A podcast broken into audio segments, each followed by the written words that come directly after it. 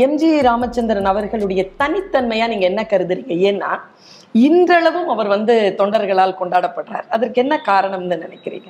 அவரோட நெருங்கி பழகி இருக்கீங்க. அதனால இந்த கேள்வி. வந்து அவருடைய அப்பியரன்ஸ் ஒரு மெஜஸ்டிக் அப்பியரன்ஸு ஒரு ராஜ தோற்றம் இருக்கும் அவருடைய இமேஜ் நடை உடை பாவனைகளில். அதை எப்பவுமே மெயின்டைன் பண்ணுறதுல ரொம்ப கேர்ஃபுல்லாக இருப்பார். ரெண்டாவது பர்சனல் கேரக்டர் வைஸாக அவருடைய கேரக்டரில் வந்து எந்த விதமான டேமேஜும் ஆகிறதுக்கு எவ்வளோ நெருக்கமானவங்களை இருந்தாலும் அலோவ் பண்ண மாட்டார். ஸோ மந்திரிகளை வந்து ஏதோ ஒரு தப்பு பண்ணி அதனால் அவருடைய அவருடைய பேர் கலங்கம் வருது அப்படிங்கிற மாதிரி இருந்தால் எவ்வளோ வேண்டிய ஆளாக இருந்தாலும் கண்டிப்பார் தண்டிப்பார். ஸோ அது மாதிரி அப்படி தான் இருந்தார். இப்போ ஜெயலலிதாவே அவர் இருக்கும்போது நீக்கம்லாம் செய்தார்.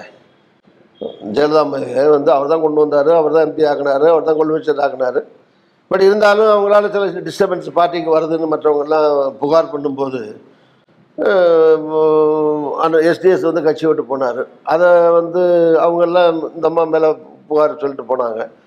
ஸோ அந்த நடவடிக்கைகளை பேலன்ஸ் பண்ணுறதுக்காக இவங்களை கொலை பிரச்சாரம் நீக்கி வச்சார். அந்த மாதிரி சில யாராக இருந்தோம் அதுதான் சொல்கிறேன் அவங்க மேலே நடவடிக்கை எடுத்தாருன்னா. ஸோ அது மாதிரி எல்லாம் பண்ணுவார் அவர். அதனால் யாரும் யாரை பற்றியும் கவலைப்பட மாட்டார். ஸோ எஸ்டிஎஸ் அவர்களுக்கும் அவருக்கும் தலைவர் கொஞ்சம் மனஸ்தாபம் இருந்தது. கூப்பிட்டு நேரம் சொல்லியெல்லாம் பார்த்தாரு. நீங்கள் இந்த மாதிரி பேட்டி கொடுக்கறது கட்சி டேமேஜ் ஆகிற மாதிரி இருக்குது பண்ணாதீங்க. ஏன்னா நீங்கள் கட்சி ஆரம்பிக்கிற காலத்தில் எனக்கு ரொம்ப துணையாக இருந்தீங்க உதவியாக இருந்தீங்க. ஸோ அதெல்லாம் நான் நன்றியோடு நினச்சி பார்க்குறேன். அதனால் அதெல்லாம் குறைச்சிக்கிட்டீங்கன்னா உங்களுக்கு நல்லது அப்படின்னு சொன்னார். அவர் இல்லை அரசியல் நரசிம்மருக்கு போய் பேட்டி கொடுத்துட்டே இருக்கீங்கன்னு சொன்னார். நான் அரசியல்வாதி எப்படி பேட்டி கொடுக்காம இருக்க முடியும்னார் அவர். உடனே கொஞ்ச நாள் கழிச்சு அவரையும் நீக்கிட்டார். எதுக்கு சொல்கிறேன்னா அது மாதிரி அவர் எஸ்டிஎஸ்க்கு ஒரு இமேஜ் இருந்தது. ஒரு நல்ல அமைச்சர் நான் கரப்ட் கரப்ஷன் இல்லாத ஒரு அமைச்சருங்கிறதெல்லாம் இருந்தது. பட் அது பிறகு ஜெயலலிதாவுக்கும் வந்த பிறகு கொஞ்சம் அந்த கம்பி இம்பியில் தொங்கி அவர் கொஞ்சம் அந்த இமேஜ் தலைவர் இமேஜ்லேருந்து கொஞ்சம் அதாச்சு இருந்தாலும் ஒரு நான் கரப்ட் ஒரு ஊழல் இல்லாத ஒரு சிறந்த நிர்வாகியும் கூட. அந்த விஓவெல்லாம் அவர் தான் அவர் இருக்கும்போது தான் ரெவன்யூ மினிஸ்டராக இருக்கும்போது தான் அந்த பாரம்பரியத்தில் குடும்பத்தில் வந்துருந்த இந்த விஓக்கள்லாம் மாற்றி ஈவன் தலி மூவாயிரம் நாலாயிரம் பேர் தலித் கம்யூனிட்டியிலேருந்தெல்லாம் கிராம நிர்வாக அதிகாரிகள் வந்தாங்க. அந்த மாதிரி ஒரு பத்து பன்னெண்டாயிரம் பேர் இளைஞர்கள் வரக்கூடிய வாய்ப்பெல்லாம் அவர் இருக்கும்போது அந்த சீர்திருத்தங்கள் தலைவருடைய அனுமதியோடு பண்ணார். அது மாதிரி ஒரு இருந்தார் வச்சுக்கலாம் எது சொல்வதுன்னா அவரே கூட ஒரு சூழ்நிலை வரும்போது நீக்கினார். அப்படி கட்சிக்கோ தனக்கோ வந்து எந்த விதமான அவப்பெயர் வரக்கூடாதுங்கிறதுல அது மாதிரி இமேஜ் ஒரு இடம் இருப்பார். மூணாவது நான் ஒரு ஏழையாக தமிழ்நாட்டுக்கு வந்தேன். இந்த தமிழ்நாட்டு மக்கள் சினிமாவில் என்ன கொடி கட்டி பறக்க வச்சாங்க. நான் வந்து சினிமாவில் அப்போதைக்கு அவர் தான் சூப்பர் ஸ்டார். ஹையஸ்ட் சம்பளம். அப்போல்லாம் அதிகமாக வாங்கினா ஏழு லட்சம் எட்டு லட்சம் வாங்கியிருப்பார். அதுதான் அதான் அதிகபட்சம். அந்த உரிமை குரலுக்கு தான் பத்து லட்ச ரூபா வாங்கினாருப்பாங்க இப்போ நடிகர்கள்லாம் உங்களுக்கு தெரியும் நூறு கோடி நூற்றம்பது கோடியில் வாங்குறாங்க. இருந்தாலும் அப்போ அவர் தான் சூப்பர் ஸ்டார் மக்கள் மத்தியில். ஸோ புரட்சி தலைவர் அதுக்கு முன்னால் புரட்சி நடிகராக இருந்தார். அப்படி மக்களை என்னை அக்செப்ட் பண்ணிட்டாங்க. நீங்கள் ரெண்டு பேர் சிவாஜியும் தலைவரும் பார்த்தீங்கன்னா இவர் இப்போ கமலஹாசன் ரஜினிகாந்த் மாதிரி தான். கமலஹாசன் ரஜினிகாந்தே ஒத்துக்குவார். கமலஹாசன் பண்ணுற ரோல்லாம் நான் பண்ண முடியாது. நான் பண்ணுற ரோலை கமலஹாசன் பண்ணிடுவார் அப்படின்னு. அதே மாதிரி தான் சிவாஜி பண்ணுற ரோல்லாம் தலைவர் எம்ஜிஆர் பண்ண முடியாது.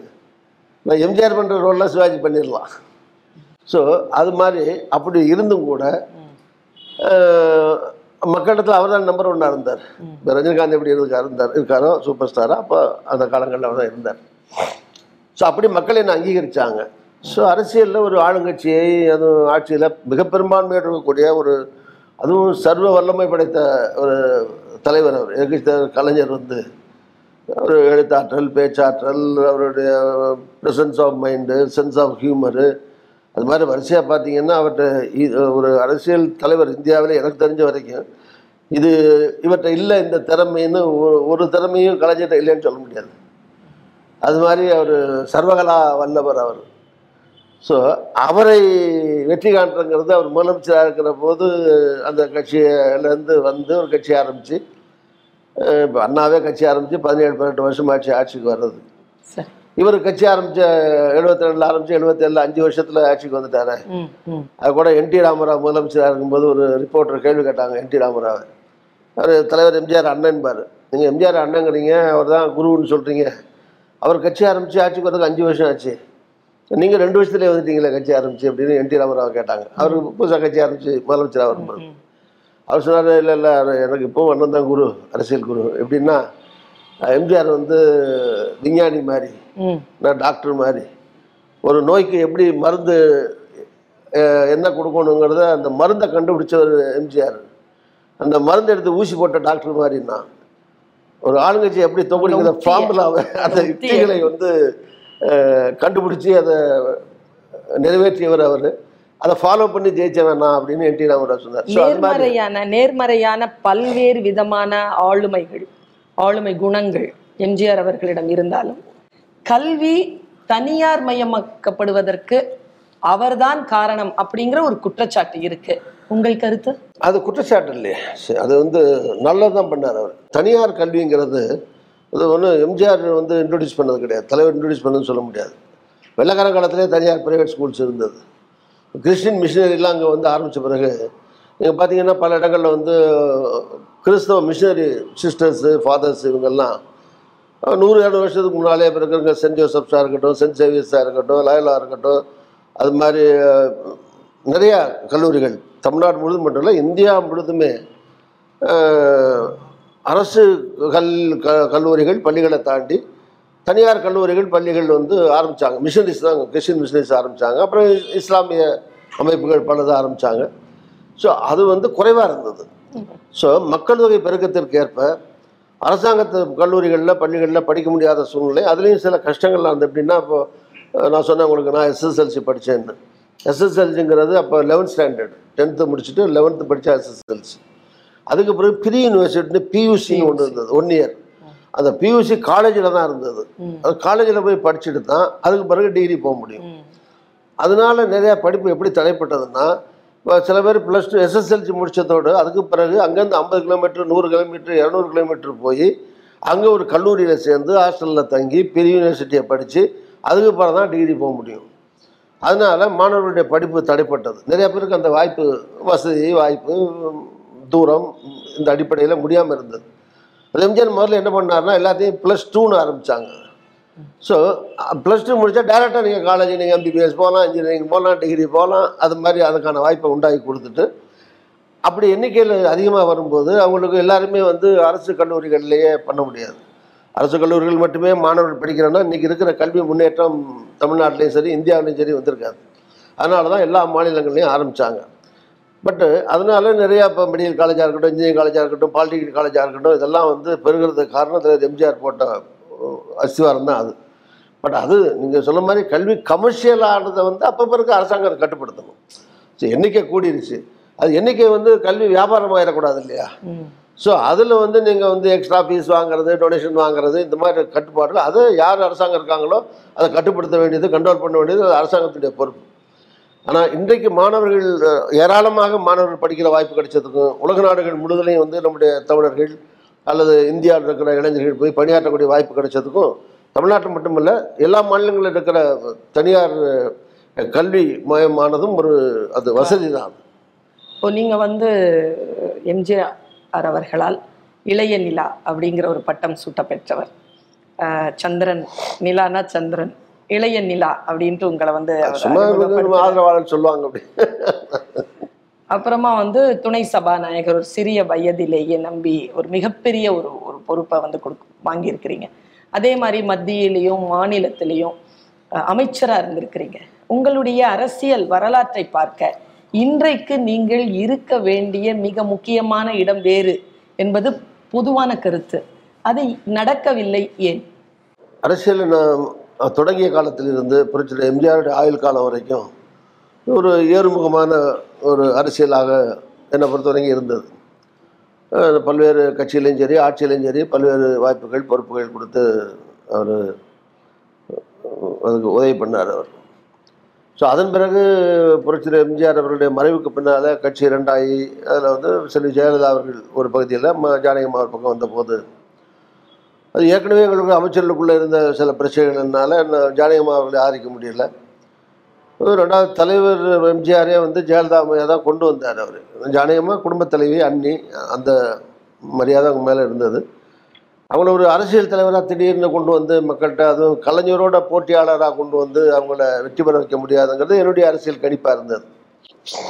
அதனால் பெரும்பான்மை எம்எல் எம்எல்ஏக்கள் மூத்த தலைவர்கள்லாம் அந்த பக்கம் நானும் என்ன த- தலைவர் மாதிரி தலைவர் எம்ஜிஆர் நல்லா இருந்ததுனால ஜானியம்மா எம்எல்ஏ நல்லா பிரியமாக இருப்பாங்க. நியாயமாக அவங்கள தான் ஆதரிச்சிருக்கணும். தலைவர் சம்சாரம் வேறு அவங்க. பட் இருந்தாலும் அரசியல்னு வர்ற போது அவங்களுக்கு அரசியலில் இருந்ததுக்கான அனுபவம் கிடையாது. அவங்க ஒரு குடும்ப தலைவி தலைவருக்கு உதவியாக இருந்தாங்க. ஸோ வயசு. இந்த மாதிரி பல்வேறு ஃபேக்டரில் வந்து இது இருக்க வேண்டியது திமுகவே கலைஞர். ஸோ அதுக்கு ஒரு பொருத்தமான தலைவராக ஜானகம்மா இருந்து செயல்பட மாட்டாங்க. அவங்கள யார் கொண்டு வராங்களோ பின்னாடி இருந்து யாராவது இயக்குற யாராவது தான் அவங்க கொஞ்ச நாள் கழித்து அவங்க டேக் ஓவர் பண்ணுற நோக்கத்தில் பண்ணுறாங்கங்கிற மாதிரி என்னுடைய கணிப்பில். அது ஜெயலலிதா வந்தால் தான் சரியாக இருக்கும்னு நான் நினச்சேன்.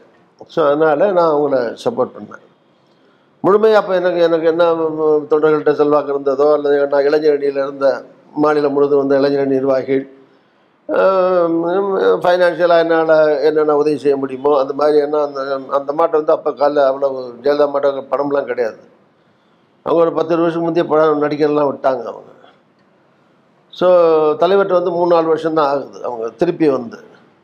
எண்பத்தி ரெண்டு எண்பத்தி மூணில் வர்றாங்க. எண்பத்தி நாலில் தலைவர் உடம்பு சரியில்லாமல் போய்ட்றாரு. அப்புறம் அந்த ரெண்டு மூணு வருஷத்தில் வந்து அவங்க வந்து அவ்வளோ வேறு வேற எந்த பொறுப்புகள்லையும் பெருசாக ஒன்றும் இல்லை. அது மாதிரி இருந்ததுனால ஸோ பொருளாதார ரீதியாகவே அந்த மாதிரி கஷ்டம்தான். சசிகலாலாம் கூட இருந்தாங்க. அப்போ இந்த மாதிரி விஷயங்களில் நான் என்னால் முடிஞ்ச ஹெல்ப்பை நான் பண்ணேன். பக்கபலமாக இருந்தேன். ஸோ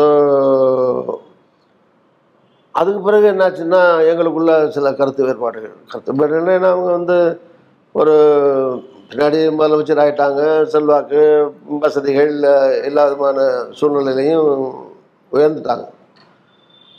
தொடக்கத்தில் வந்து அவங்களுக்கு வந்து ஒரு மற்றவர்கள் மேலே ஒரு சந்தேகம் இருந்தது. இப்போ நான் பண்டுட்டியார் இந்த மாதிரி இருக்கிறவங்க நாவலர் இந்த ஆட்கள் மேலே இவங்க மேலேலாம் ஒரு இவங்க கடைசி வரைக்கும் நம்ம தொழில் இருப்பாங்களா இல்லை அந்த மாதிரிலாம் அவங்களுக்கு ஒரு சந்தேகங்கள் இருந்தது. ஸோ அந்த அடிப்படையில் வந்து ஒரு கூட இருந்த அதனால் ரொம்ப பழைய விஷயங்களை ரொம்ப கிளறி நிறையா விஷயங்களை சொன்னால் சில பேர் காயப்படுவாங்கிறதுனால அதிகமாக சொல்ல விரும்பலை. துணையில் இருந்த கூட இருந்த சில பேர் வந்து இப்போ நான் வந்து அவர் தனியாக தமிழ்நாடு முதல் சுற்றுறாரு போகிறாரு தனியாக வீட்டில் பார்வையாளர்களை பார்க்குறாரு மூப்பனார் ரொம்ப க்ளோஸாக இருப்பார் என்கிட்ட. அது காரணம் நான் சொன்னேன் தஞ்சாவூர் மாமனார் எல்லாம் ஒன்றா இருந்தவங்க. அதனால் மூப்பனார் காங்கிரஸ் மாப்பிள்ளைன்னு தான் கூப்பிடுவார். ரொம்ப பிரியமாக இருப்பார் மூப்பனார் அவர்கள்.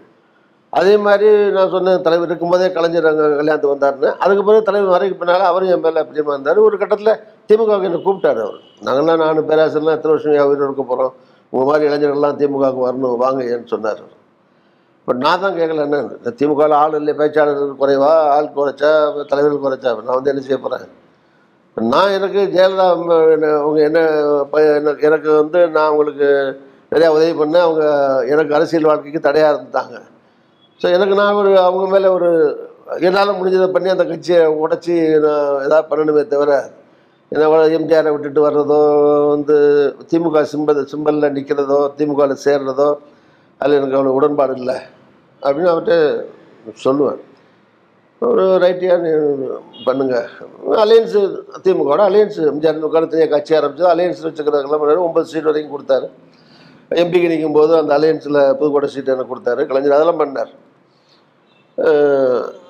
பட்டு ஜெயலலிதா அவர்களை பொறுத்த வரைக்கும் அவங்க என்ன பண்ணிட்டாங்கன்னா இவங்க இந்த மாதிரி மூப்பனாருக்கு வேண்டியவராக இருக்காரு கலைஞருக்கு வேண்டியவராக இருக்காரு இந்த மாதிரி கூட இருக்கிறவங்க சொல்லி சொல்லி அவங்க ஒரு கட்டத்தில் வந்து என்ன நீக்க கட்சியிலேருந்து நீக்கினாங்க.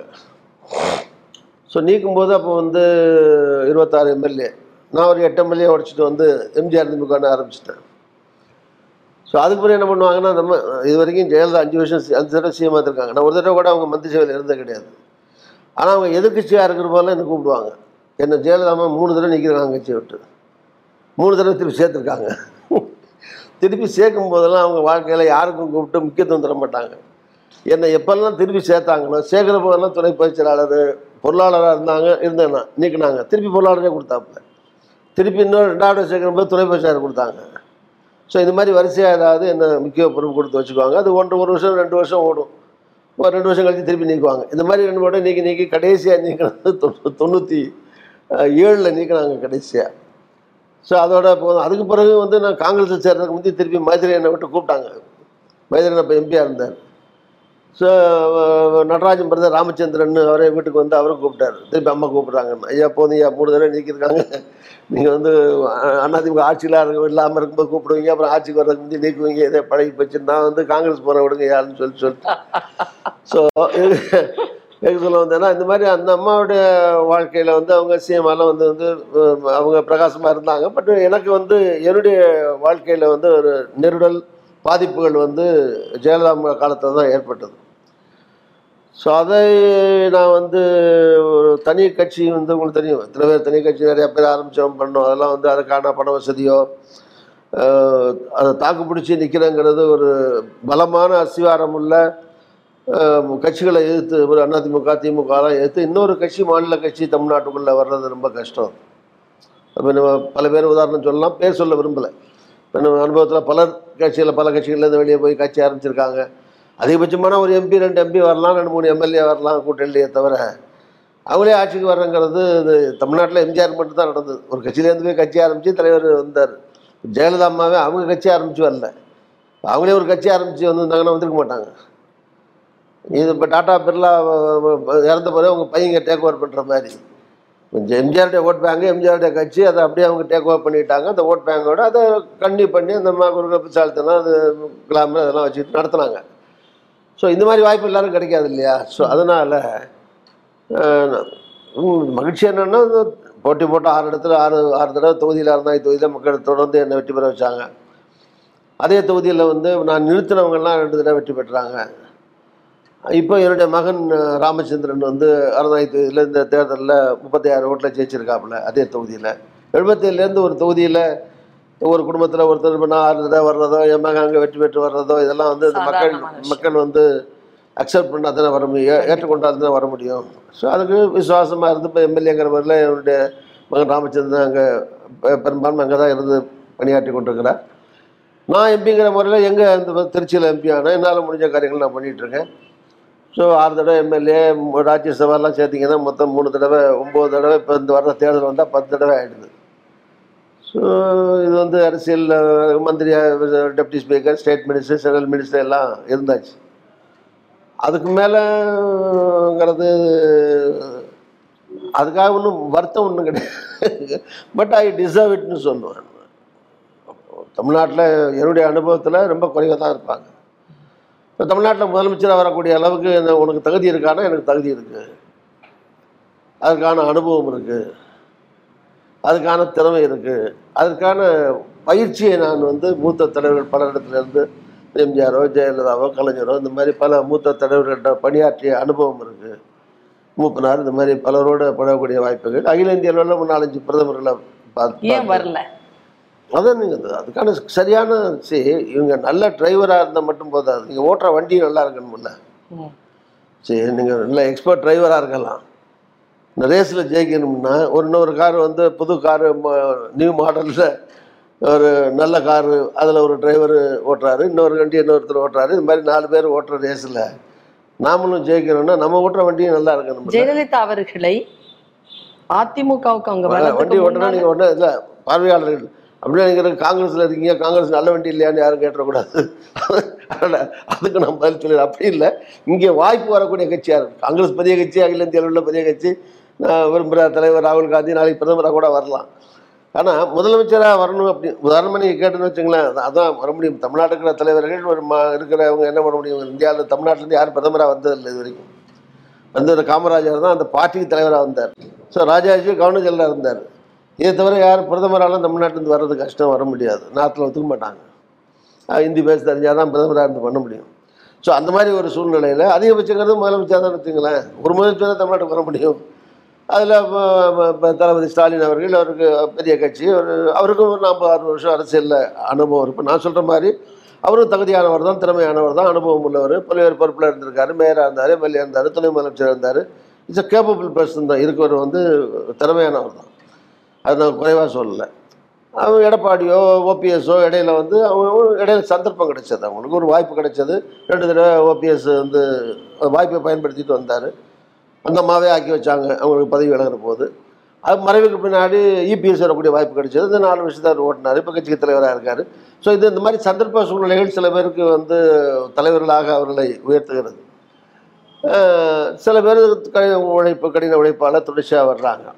எனக்கு எல்லாம் இருந்தும் கூட எனக்கு என்னுடைய நான் இப்போ தமிழ் காங்கிரஸில் தனியாகவும் போட போட போட்டு போட மாட்டாங்க தமிழ்நாட்டில். எனக்காக காங்கிரஸ் நாளைக்கு தனியாக இருக்க சொன்னால் நிற்பாங்களா தமிழ்நாட்டில் முயற்சி பண்ணி பார்ப்போம் ஒரு கூட்டணி போட்டு அப்படின்னு நான் சொன்னால் அந்த முடிவை காங்கிரஸ் ஏற்காது. அவங்களுக்கு ஒரு பத்து எம்பி தமிழ்நா இந்தியாவில் தமிழ்நாட்டிலேருந்து கொண்டு வரணும் அதுக்கு ஒரு கூட்டணி இருக்கணும். அப்படி தான் யோசிப்பாங்க. அப்போ நான் என்ன பண்ண முடியும்? தனியார் கட்சி ஆரம்பித்து நான் தனியார் கட்சி ஆரம்பித்து அதுக்கான பண வளமோ அதுக்கான இதை வந்து பண்ண அது ஸ்டாண்ட் பண்ணணும் எனக்கு நானும் இப்போ முப்பத்தி நாற்பது வயசு கிடையாது. நாற்பது ஐம்பது வருஷம் போயிடுச்சு அரசியலில். அதனால் தொடர்ந்து சாகிற வரைக்கும் போராடிக்கிட்டே இருக்க முடியாது. ஸோ அதனால் என்ன கிடைத்ததோ நேற்று நடந்ததும் நன்றே நடந்தது இன்று நடப்பதும் நன்றே நடக்கிறது நாளையும் நல்லதே நடக்கும். கீதை. அப்படின்னு உங்களுடைய இந்த பேச்சின் மூடாக இந்த கேள்வியை நான் கேட்கிறேன். ஜெயலலிதா அவர்கள் அதிமுகவுக்கு வருவதற்கு முன்னாலேயே அவரை நீங்கள் அறிந்திருக்கிறீர்கள். அவருடைய அரசியல் பிரவேசம் எப்படி நடந்தது?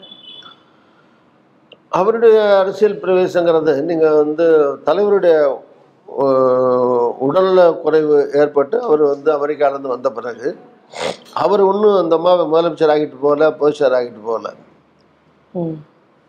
தலைவருடைய மறைவுக்கு பின்னால் கட்சி ரெண்டாக உடைஞ்சது. ரெண்டாக உடைஞ்சது. அது ஜெயலலிதாவுடைய அவருடைய அந்த அந்த அம்மாவோட துணிச்சலையும் நம்ம பாராட்டணும். ஏன்னா மூத்த தலைவர்லாம் ஒரு பக்கம் இருந்தாலும் நாங்கள் ஒரு மூணு நாலு பேர் தான் அந்த அம்மாவோட இருந்தோம். இருந்தாலும் ஒரு அணிக்கு தலைமையேற்று அந்த ஒரு தேர்தலை சந்திச்சாங்க. அந்த தேர்தலில் அதாவது எண்பத்தி ஒம்பது தேர்தல்னு வச்சுங்களேன் அந்த எண்பத்தி ஒம்பது தேர்தல் தலைவருக்கு மறை எம்ஜிஆருடைய மறைவுக்கு பின்னால் நடந்த தேர்தல். அந்த தேர்தலில் வந்து முதல் முறையாக பத்து தலைவர் மூணு தடவை ஜெயிச்சிருந்தார் இல்லையா? எம்ஜிஆர் ஜெயிச்சிருந்தார் புரட்சித்தலைவர் எம்ஜிஆர். அதுக்கு பின்னாடி கலைஞர் முதலமைச்சராக வந்தார். அப்போ ஜெயலலிதா முதலமைச்சருக்கு தான் ட்ரை பண்ணுறாங்க அவங்க தலைமையை நிறுத்தி. இப்போ ஜானகியம்மா ஒரு பத்து பன்னெண்டு பெர்சன்ட் ஓட்டை வந்து அண்ணாதிமுக ஓட்டை பிரித்ததுனால அந்த வாய்ப்பு அவங்களுக்கு இல்லை. ரெண்டாவது கலைஞராக ஜெயலலிதான்னா மக்கள் கலைஞர் பெட்டர்னு போட்டிருக்கலாம். உள்ளபடி அவர் பெட்டர் தானே. ரெண்டு பேரில் விட வந்து அவருடைய அனுபவம் நம்மலாம் கலைஞருக்கு ஜாஸ்தி. ஆனால் மக்கள் அவரை தேர்வு செய்தாங்க அவர் முதலமைச்சராக வந்தார். ஆனால் அந்த ரெண்டு கட்சியில் ஜெயலலிதா அவர்கள் இருபத்தி ரெண்டு சதவீத ஓட்டு வாங்கினாங்க. அப்போ நாங்கள்லாம் கூட இருந்து பண்ணோம். ஸோ அதை அப்படியே தக்க வச்சுக்கிட்டு அப்படியே போனாங்க. அதுக்கடுத்து தொண்ணூத்தொன்று தொண்ணூத்தாறு அந்த முதலமைச்சராக வரக்கூடிய வாய்ப்பு.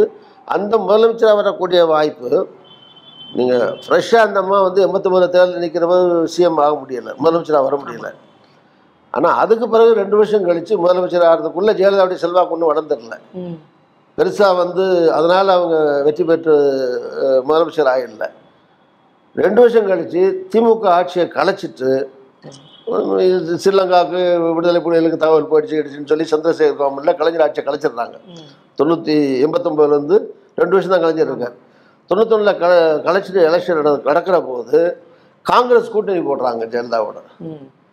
அதுக்குள்ளே ஜானகி அம்மா விலகிக்கிறாங்க தோத்த பிறகு. அவங்களே தோத்த உடனே விலகிட்டு கட்சியை சேர்த்துடுறாங்க. சின்னம் கிடச்சிருது கட்சி கிடச்சிருது ஓட்டு பேங்க் ஓட்டு பேங்க் கிடச்சிருது. கட்சி முழுமையாக கிடச்சிருது அதிமுக ஜெயலலிதாட்ட. அப்போ காங்கிரஸ் கூட்டணியும் வருது. ஸோ அந்த தேர்தலில் ராஜீவ் காந்தி படுகொலை செய்யப்படுறார்.